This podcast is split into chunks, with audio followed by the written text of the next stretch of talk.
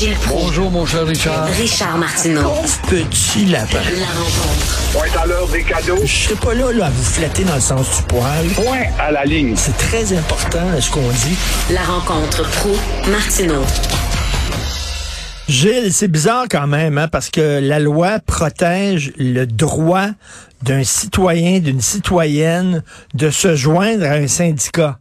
Mais si la personne veut pas se joindre à un syndicat, là, son droit de pas se joindre à un syndicat n'est pas respecté et n'est pas reconnu. Un peu bizarre, ça. Quelle contradiction, effectivement, flagrante. Et combien de professeurs, tu parles avec des professeurs, quand t'en pinces deux, trois, genre, oh ben moi, c'est pas parce que j'ai le goût d'être sur le trottoir. Quant à moi, je rentrerai, ça me satisfait déjà ce que le gouvernement me donne. Mais la maudite charte d'abus, la charte des droits et libertés, qui est une charte d'abus pour faire vivre les avocats, c'est le cadeau que Trudeau a donné en quatre-vingt-deux aux avocats. Eh bien voilà que là, la liberté ne s'applique pas, c'est le règlement collectif. Ça veut dire que non, on a, on a paraphrasé, on a ouvert un paragraphe spécialement pour les syndicats, et dans ce cas-là, la Charte des droits et libertés ne s'appliquera pas, ça va être une charte des droits collectifs.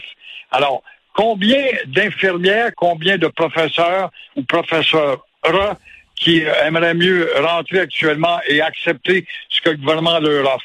Alors, ça, c'est intéressant à voir, mais la charte ne s'applique pas dans le cas de ces gens-là mais... qui sont devenus un quatrième pouvoir. Donc, si tu veux, mettons, travailler dans tel milieu, tu dois absolument te joindre au syndicat, même si tu veux pas. Il faut que tu envoies tes cotisations pour que, justement, pour que la présidente prenne ces cotisations-là puis puisse aller à Dubaï en avion.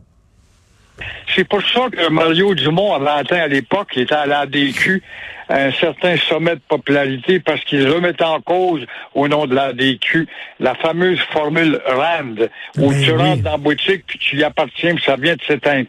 Personne n'a songé à négocier ou à refaire la formule RAND si on se base sur la charte d'abus des droits et libertés.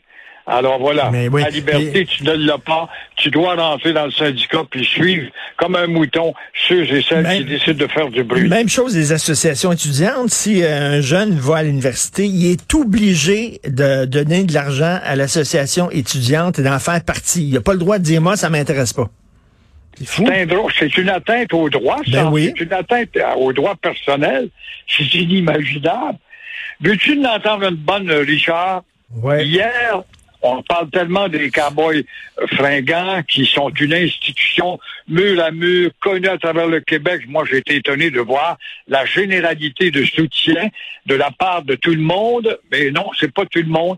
Et encore une fois, ça a prouvé qu'on a bel et bien deux solitudes. Et hier, je rentre dans un Provigo, et là, c'est là que tu constates qu'il y a deux Québec. C'est incroyable. Je montre à la jeune fille, j'achète le Journal de Montréal, le frontispice est flamboyant, c'est le cas de dire. Je montre ça à la jeune fille à la caisse, elle dit, c'est qui ça, je connais pas ça.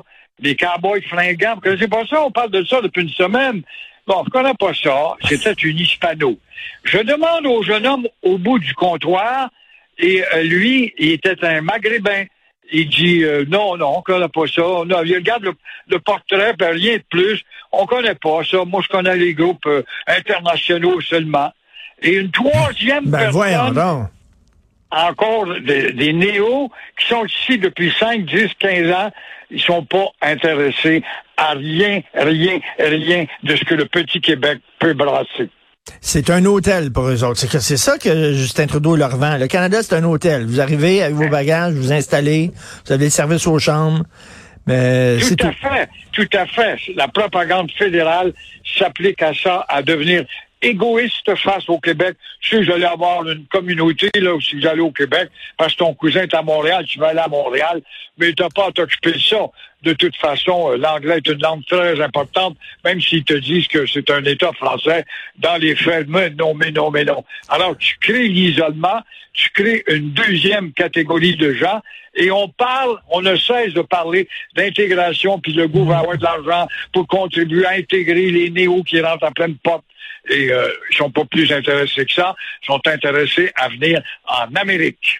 Ben il y, y en a, c'est pas tous, c'est pas tous les immigrants, mais mais il y en non, a des non, fois que il y en a des fois qu'effectivement ils ont des antennes satellites, puis la télévision qu'ils regardent c'est la télévision de leur pays d'origine. Euh, oui. Ils sont encore branchés là-bas, ils n'ont pas coupé encore le cordon ombilical qui, qui est rattaché à leur pays d'origine. Et leurs enfants sont alignés sur le cordon américain. Oui, tout à fait. Vous écrivez sur Émilise Lessard-Térien aujourd'hui. Est-ce que vous pensez qu'elle va pouvoir euh, transformer Québec solidaire? Ah là là, oui, elle a un travail herculien. Elle est charismatique, c'est vrai, mais euh, le devoir est assez épais. Comment changer les mentalités? Elle, moi, j'ai fait une émission, c'est un plateau avec elle au printemps, à Télé-Québec, pour pas le nommer, et je l'avais trouvée très charmante, puis oui. Je parlais, comment je fais, vous n'êtes pas plus nationaliste, plus souverainiste. Elle acquiesçait avec mes propos. Je ne sais pas si foncièrement elle est comme ça, mais si elle s'imagine de changer les mentalités à l'intérieur de ce parti, qui n'en est un que de néo-québécois, heureux dans le statu quo peut être entretenu par un chef québécois qui fait son faraud au nom des avantages sociaux à augmenter dans la vie de ceux qui entrent au pays. Mais pour le reste, ne me parlez pas de la couleur de la peinture, puis parlez-moi pas du bleu foncé, parlez-moi pas du fleur de lys. Il y a Ruba Ghazal, qui est une Palestinienne d'origine libanaise. Moi, je la trouve magnifique, cette fille-là, mais qu'est-ce qu'elle fait dans ce parti? Elle est la seule à avoir la volonté de dire oui, Québec solidaire est un parti indépendantiste, il ne l'est pas. Et euh, finalement, ils se disent indépendantistes, Québec solidaire, ils ne sont pas. Et vous dites dans votre chronique, vous accrochez encore euh, François Legault, vous l'écorchez en disant, lui, il dit nationaliste, puis il n'est pas plus que ça. Absolument pas. Legault n'a jamais été un nationaliste. Moi, je me rappelle quand il donnait ses conférences préliminaires. À tous les semaines, au début, là, il était pour fonder un parti. Là, on recule en deux mille neuf dix, je me souviens plus exactement. Et euh, au chapitre de la santé, nous allons faire ça. Oups. Le lendemain, il y avait les frontispices de tous les journaux. L'autre semaine, nous allons aborder euh, l'économie. Hop, euh, François Legault pense. Et puis quand il a abordé la langue, il avait dit à l'époque, je l'avais rencontré dans un couloir de T Q S, Monsieur Legault, vous venez de me énormément décevoir. Comment ça? Euh, la loi cent un a pas besoin d'être restaurée. Non, non, non, nous, on va travailler sur les immigrants. Non, non, non, ça veut dire on ne touche pas à ça. On en a une preuve. T'as beau avoir déposé deux projets de loi identitaires qui sont rendus devant la Cour suprême, ils ne concernent pas, ils ne concernent pas le visage français de Montréal qui n'existe plus. Le visage français de Montréal, commercialement parlant, est devenu celui des années cinquante soixante. Et ça, il ne le voit pas. Il le voit, mais il ne veut pas y toucher, parce que ça va porter atteinte, ça va faire gueuler. Ceux qui ne voteront jamais pour lui, ça va les faire gueuler quand même. Et en, en terminant, là, on parlait de Napoléon l'autre jour, Gilles, euh, je lis les critiques du film de Ridley Scott, et ça a l'air dans le film, on parle beaucoup, bien sûr, de Napoléon, le guerrier, le chef de guerre, mais on parle pas de Napoléon, celui qui a transformé les institutions en France. Je lisais, là, c'est quand même lui qui a apporté de l'eau potable à Paris, qui a créé des, des, des canaux, euh, des aqueducs et tout ça, qui a transformé oui. le système de justice et tout ça. On ne parle pas du politicien, on parle du chef de guerre, parce que c'est plus spectaculaire des batailles. Ouais, euh, oui, et je suis content que tu m'en parles, je, je me sentais mal à l'aise parce que je te l'ai tellement vanté lundi et je suis allé le voir, il y a ah tellement oui. d'anachronismes. D'abord, Napoléon ah qui oui. assiste à l'exécution de Marie-Antoinette. Il n'était pas là. Il n'était pas là. Il n'était même pas là, il était à la Côte d'Azur, il était à Toulon. Alors, il y a eu, euh, quand on va à Malmaison, il va voir euh, Joséphine qui l'a beaucoup aimé. Puis là, tu vois, c'est là que Ridley Scott aurait dû être plus imaginatif. Avec deux cents millions, il aurait dû tourner un peu en France. Il a tourné en Angleterre. Fait qu'il s'en va à la Malmaison voir euh, pleurer Joséphine qui est morte. Et je vois une bâtisse, ça a l'air un, un entrepôt de garage. Les bâtisses en Angleterre, même les bâtisses publiques, n'ont rien en commun avec les bâtisses publiques de France. Alors, quand il rentre au Louvre, par exemple, bon, ben, le Louvre, euh, je regrette, c'est, c'est pas la, l'image que nous a donné le film de, de Ridley Scott.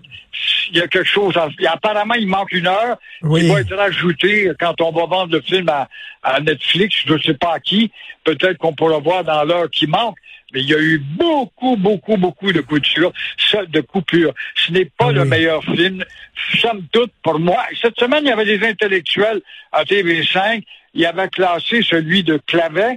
Euh, comment s'appelle l'acteur Clavet qui a fait... Euh... Christian, Christian Clavier qui avait fait... Euh, c'était Clavier, c'était, c'était la, la série de Yves Simonneau. C'est un Québécois euh, qui avait fait une série euh, sur Napoléon qui était très bonne. Il y avait tout... Ouais, il avait tourné la campagne de Russie à Drummondville oui. avec des souffleurs qui faisaient monter à neige. Je me rappelle, j'avais interviewé. Et euh, lui, il s'est classé troisième d'après les les ah, experts. Ah. Et il euh, mettait Rod Steiger loin dans le palmarès. Ben moi, oui. je n'en reviens pas. Quant à moi, Rod Steiger et le film Waterloo, Euh, oui. on part de l'île d'Elbe, ça a été un des meilleurs. Le gars, le, les, le jeu de visage, euh, l'effronterie de l'homme, la témérité de l'homme qui parle d'autre chose que la guerre. Je pense que c'était Napoléon, un film... on ne fait rien quand on demande guerrier. Napoléon était quand même le seul chef à dire, Adolf Hitler n'aurait jamais dit ça, lui, à l'issue d'une bataille. Il disait, c'est donc laid, un champ de bataille. C'est donc laid, une guerre. Il avait le courage de dire ça, c'est parce qu'il était forcé d'aller à une coalition et essayer de les battre. Euh, Gilles, je pense que je vais attendre la version longue qui va jouer sur Apple T V d'ailleurs. Merci beaucoup, Gilles Proulx. Bon week-end, bonne semaine. À toi aussi. Merci, au revoir. Au revoir.